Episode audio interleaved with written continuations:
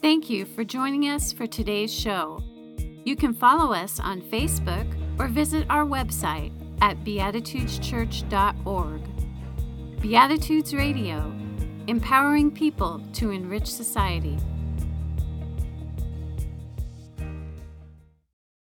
We are privileged to have a brief moment with Ellie Hutchison, our member in discernment and we are going to get to know her a little bit better through questions and answers. Ellie, first question for you. Yes. You go by the name Ellie. What pronouns do you go by, and why is that now significant in our culture today? That's a really good question. I use the pronouns uh, she, her, hers, or they, them, theirs. And why it's important for us to ask folks their um, preferred pronoun usage in contemporary society is a wonderful question. So, I teach business English at Gateway Community College, and it is basically grammar. Uh, early simple sentence structure and those type of things. And we have a whole chapter on pronoun usage. And so I bring in that contemporary perspective of why it's important to ask preferred pronoun usage in workplace and what being a good ally looks like is by modeling it instead of saying, Hey, Tony, what pronouns do you use? Saying, Hi, Tony, my name is Ellie, and I prefer the pronouns of she, her, hers, or they, them, theirs.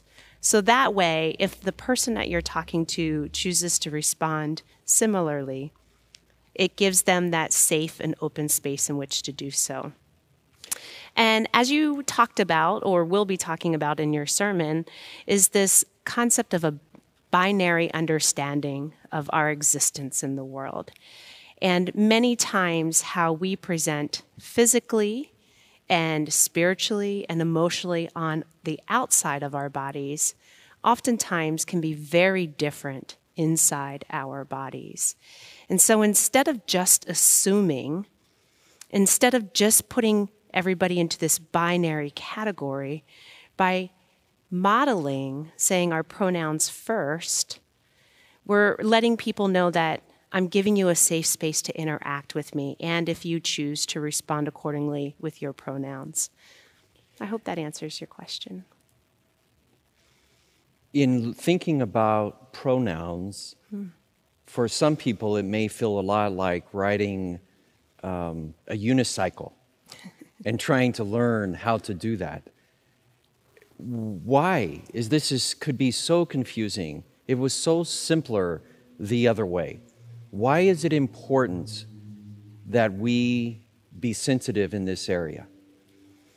You know, I think in our contemporary society, especially um, in 2020, the idea of um, honoring somebody's dignity, and by honoring somebody's dignity, it takes work to become more knowledgeable, to become more loving, more caring, whether it be for ourselves or even for other people.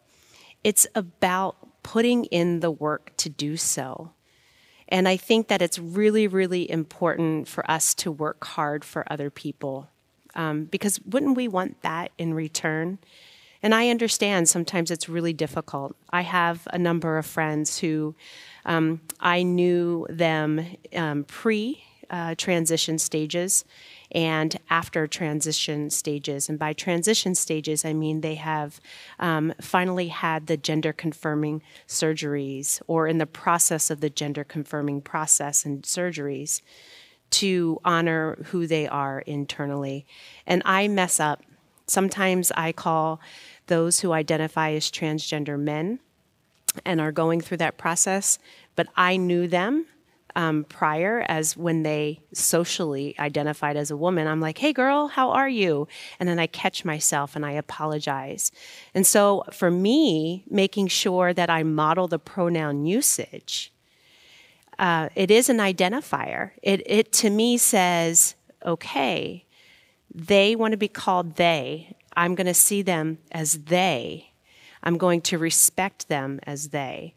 So that's why I think it's important for us to, to really work hard because it's important for us to center their dignity in all of the things we do. And like I said moments ago, it's as important that they center our dignity. It's a good place to start in the world. You use the pronouns she, her, hers, and then you use the pronouns they, them, theirs. How, uh, why do you use those pronouns?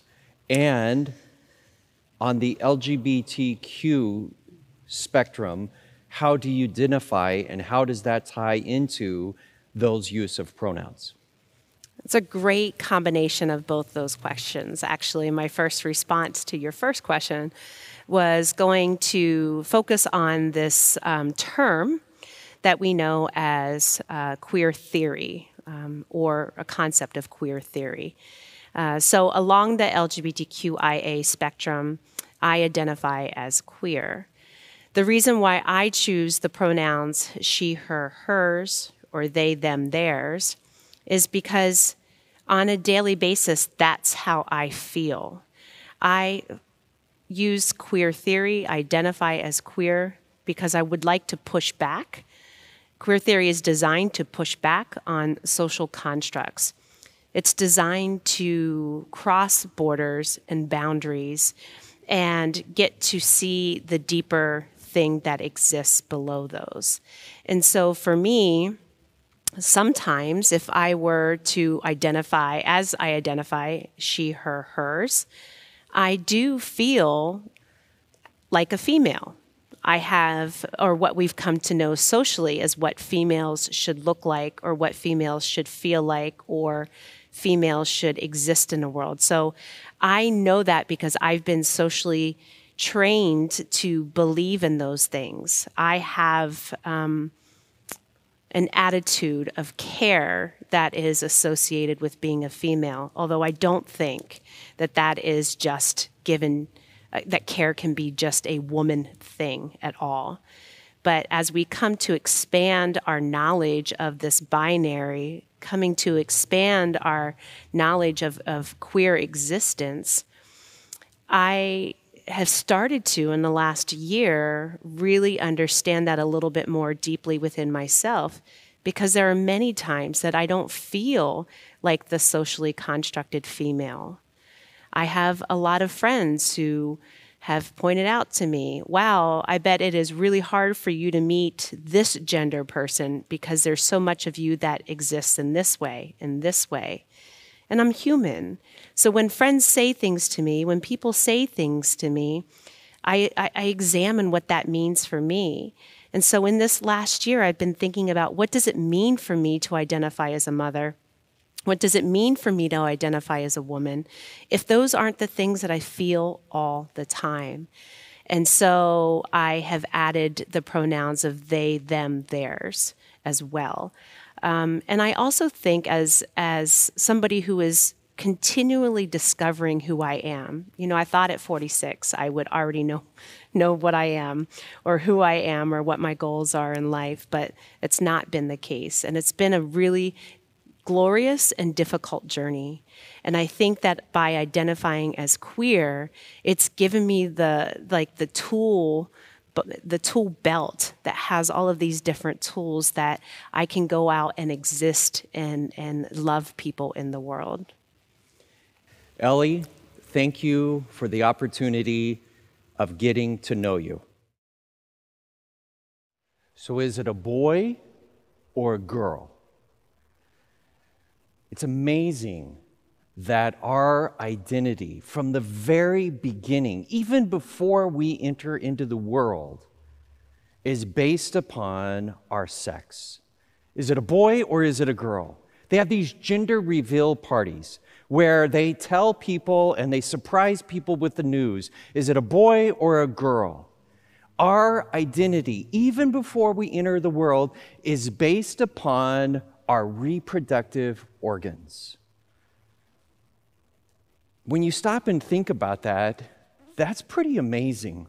And it's not only at the very beginning of life, it's throughout life. When we apply for an ID, any type of identification, one of the questions, check a box, male, female. It's almost as if we are saying the core of who we are is based upon that reality. And religion continues to support that idea. Religion continues to support the traditional idea that our gender, our sex, is binary. And so we support the traditional norms and roles that come with that. And Christian in particular, we also continue to support that idea. We see our gender, our sexuality as being binary. Now, when you stop and realize that, that has huge implications. Because, first of all, our sex and our gender they say are synonyms. They are one and the same. But is that true? Others would say that our sex is tied to our reproductive organs, and our gender is far more than just that. That our gender is actually tied into a complexity of the entirety of humanity, of a human being. But yet, Christians have in the past, and the majority continue to support this idea of a binariness that we are either male or female, one or the other. And with that, the basis for that is tied into the idea that this is God's design. That if you go against God's design, then you are going against God's will. And this has huge ramifications for not only the LGBTQ plus community, but specifically for the transgender community. And all of that is rooted in the text that we find in Genesis chapter 1 and 2. Now, before we go there, there is one other text that is occasionally used against transgender individuals to say to them that it is against God's will. We find that text in Deuteronomy chapter 22, verse 5. It says the following A woman shall not wear a man's apparel, nor shall a man put on a woman's garment. For whoever does such things is, are you ready for this? Abhorrent to the Lord your God.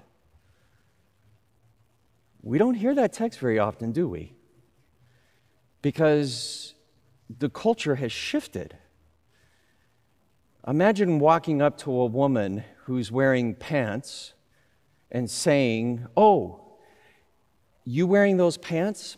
That's abhorrent to God. Imagine if a woman is wearing a man's shirt. That is abhorrent to God.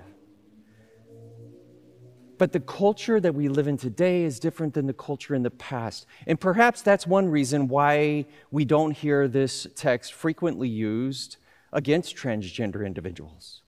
But the go to text is in Genesis chapter 1 and 2. That tends to be the one we, that the majority of Christians will focus on.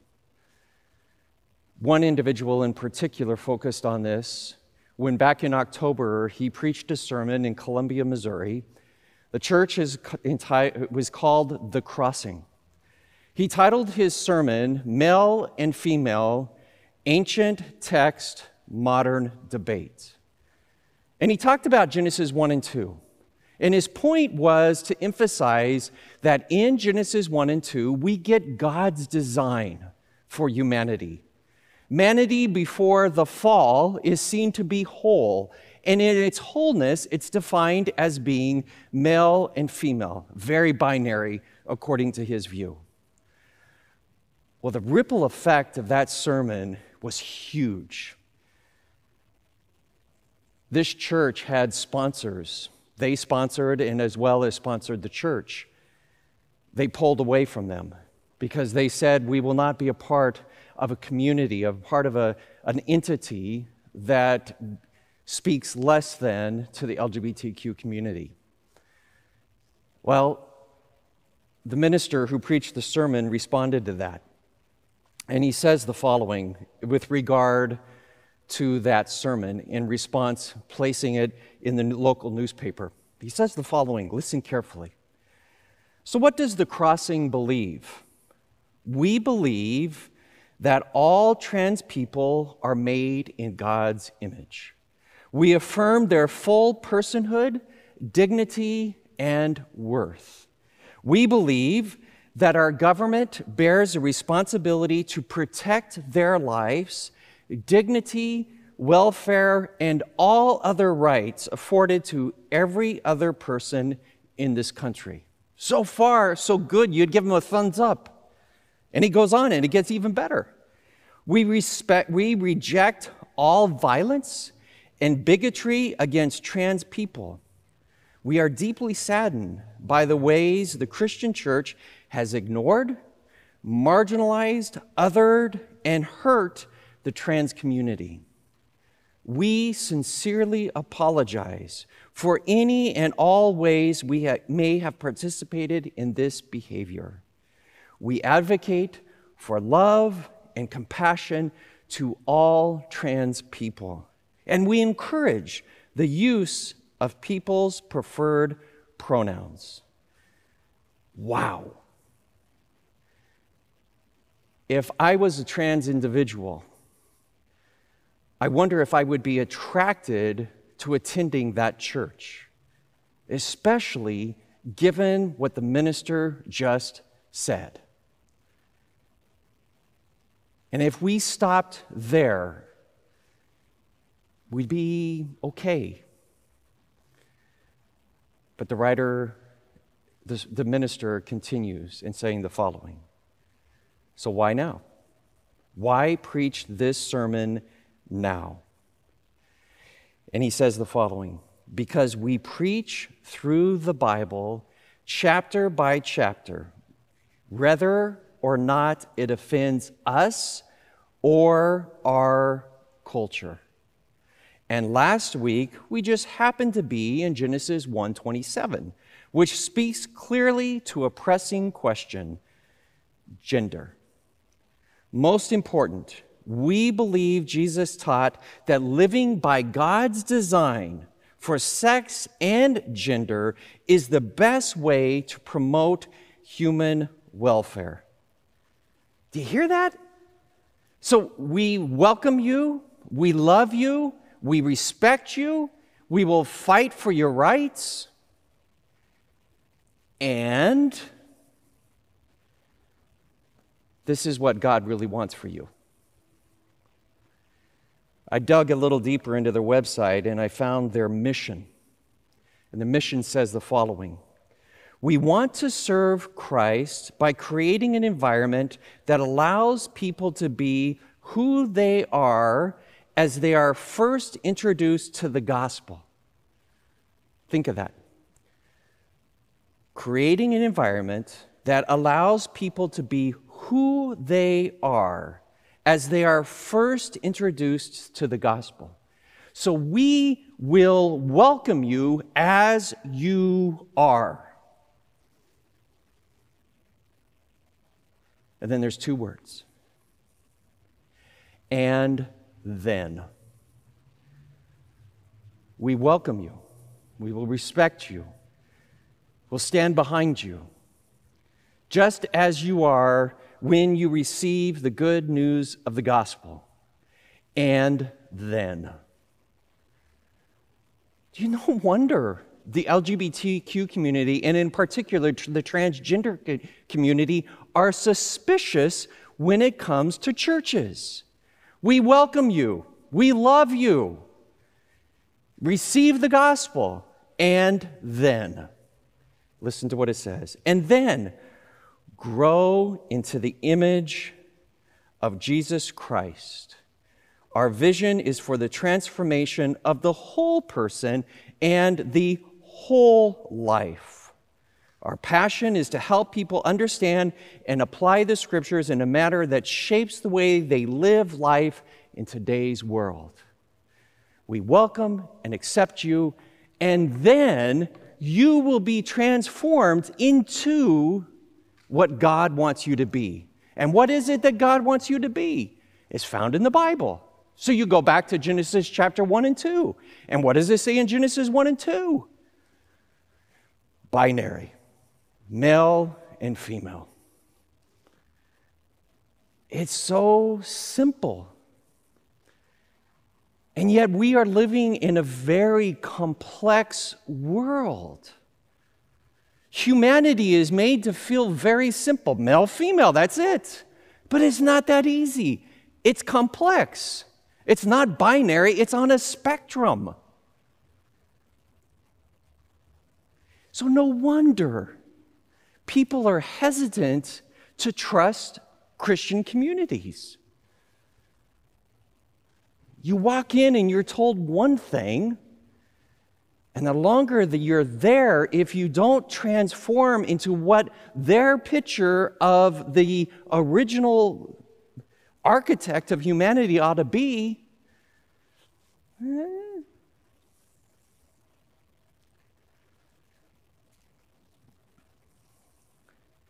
binary thinking is great in some situations. It works well if you're in a crisis, if you're facing an immediate threat. You see the threat, run or stay still. You don't want to stop if you have an uh, immediate threat right in front of you and weigh your options. You want to make a quick decision and react. But binary thinking becomes dangerous when you take that simple polarization, one or the other, black and white, when it comes to complex situations. One of those is the Bible. Many Christians present the Bible as very simple. This is what the Bible says it is the inspired Word of God. But how do we know it's inspired? Well, because it says it is. Well, who wrote it? God wrote it. How do we know God wrote it? Because that's what we say it is. So it's very black and white, it's easy. So, a particular way of viewing the Bible, a particular way of reading the Bible, then impacts how you look at other human beings in a very simple black and white way. And again, people see over time, begin to see through that. We know the Bible isn't that easy. I mean, I discovered that for myself. I, I, grew up in a very black and white way of thinking. And then I made a mistake. Well, two mistakes. Number one, I continued to read the Bible. Not commentaries, not books telling me what the Bible said, but actually reading the Bible. And then number two, I learned more about the history and the culture and the language and the nations that surrounded Israel at that time. And I begin to realize that the Bible is quite complex and pretty exciting to read. And it blew that binary way of reading right out of the water. And when that happens, it takes our idea of God and saying that God is this and God is not that, and it blows it out of the water too. And it takes our idea of humanity as being this or that, and it blows that out of the water too. And all of a sudden, you begin to live in a lot of gray. And I think that's uncomfortable for a lot of people, so a lot of people don't do that. I've had so many discussions with Christians and as soon as you begin to go down that path and you begin to show them the greatness of, of the Bible, oh, you can just watch their eyes just kind of glaze over. They don't want to hear it. And that's okay for them until they take their ideas and their view of the Bible, their reading of the Bible, and they begin to impose that upon other people. That's why they can say, We welcome and love all people. We will respect you. We will protect you. And then,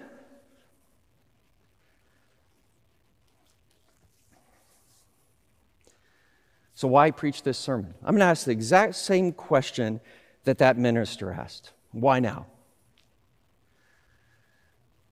I have two good reasons. Number one, it's Pride Month. Number two, the last six months has confirmed for me that we need to become allies. Allies to each other and allies specifically to those who have been marginalized and continue to be minimalized in society. We in Arizona right now are feeling the effects of raw individualism. This idea that if I don't want to wear a mask, I don't have to wear a mask. If I want to go to a bar, I can go to a bar. Yes, you can. But look at the effects of that. We need allies. We need to come together as a society and end, as much as we can, the continual spread of this virus. But that means joining together, being allies together. The Black Lives Movement began years ago. But it isn't until just recently that we've realized that we, as white individuals, need to ally ourselves with the black community and right the wrongs that continue to exist and continue to oppress black individuals. And Pride Month reminds us unfortunately, only once a year, that we need to ally ourselves with those who want to be seen as either this or that, and if you don't conform, then there's something wrong with you that needs to be changed. We need to be people that are willing to say more than just, we welcome you and we love you we need to say those two words and then we need to say, We accept you. And you ready for this one? We affirm you. We're not out to change you. We accept and affirm who you are, how you identify it's not my job to identify you. It's your job to tell me this is who I am. And it's my job to accept that and affirm that and realize the gifts that you bring into my life. That's why I'm preaching this sermon. I, I, I could have spent time talking about all the different texts and how the word Yahweh is used to describe God as both male and female. We could have talked about other texts that seem to implicate that people are intersexual or gender variant. But that isn't going to change anything.